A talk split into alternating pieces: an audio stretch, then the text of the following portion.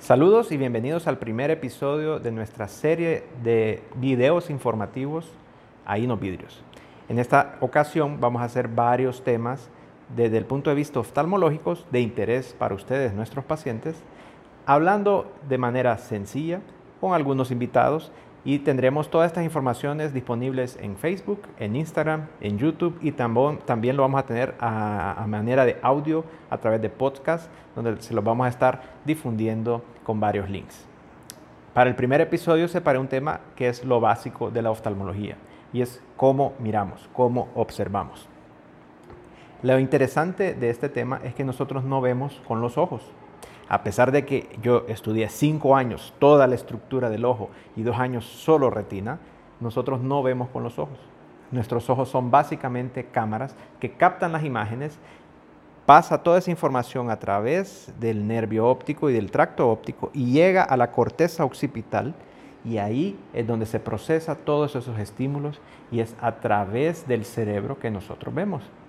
Por eso personas que se golpean esta parte de la cabeza o que tienen infartos cerebrales a esta región pueden quedar ciegos, a pesar de que la estructura de su ojo es completamente normal. Obviamente, si no tenemos esa captación de imágenes, no vamos a ver tampoco. Por eso es que el ojo es muy importante para ver. Sin embargo, el ojo solito no tiene ninguna función de procesamiento de imágenes. Es simplemente capta la luz, la envía al cerebro y el cerebro es el que se encarga de procesar las imágenes. Para que llegue la luz adecuadamente a la retina, entonces tiene que pasar por varios medios. El primero de ellos es la lágrima. Si tenemos una lágrima inadecuada, como en pacientes con infecciones, ojo seco, puede haber visión borrosa.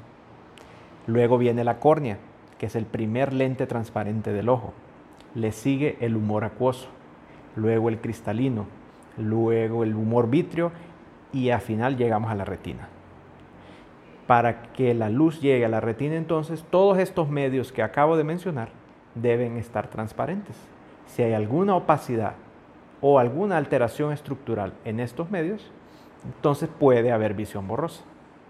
Como lo mencionamos entonces en la lágrima puede haber ojo seco, en la córnea pueden haber cicatrices o alteraciones de la, de la córnea como el astigmatismo o queratocono. Pueden haber cicatrices en la córnea o pacientes que se hicieron trasplantes de córnea con astigmatismos muy altos también pueden ver borroso. A nivel del humor acuoso pueden haber inflamaciones, sangrados después de un golpe.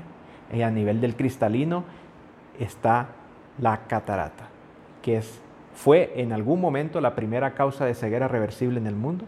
Actualmente en los países eh, del primer mundo, pues esa causa ya se ha prácticamente eliminado. En Honduras todavía se estima que tenemos una fila entre 200 a 250 mil personas con catarata y solo se están haciendo aproximadamente 10 mil cirugías por año. Entonces es, es, un verdadero problema de salud pública. Tenemos muchas personas con una ceguera reversible que no hemos podido limpiar esa fila.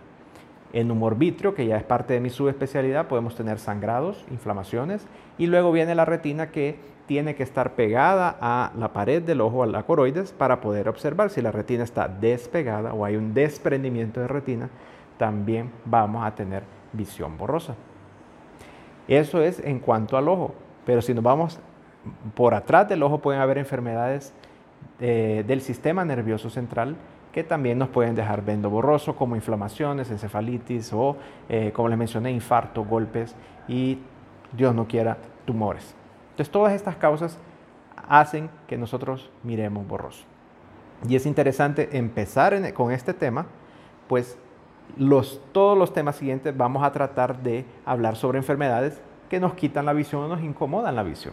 Entonces, por eso es importante saber cómo nosotros observamos. Nuevamente, el ojo solo recibe las imágenes y estas son procesadas por el cerebro en un futuro. Si quieren hacer alguna pregunta, la pueden dejar en los comentarios o si tienen algún tema que a ustedes les gustaría que hablásemos eh, en los próximos 15 días, también déjenlo en los comentarios. Muy agradecidos por su atención. Hasta pronto.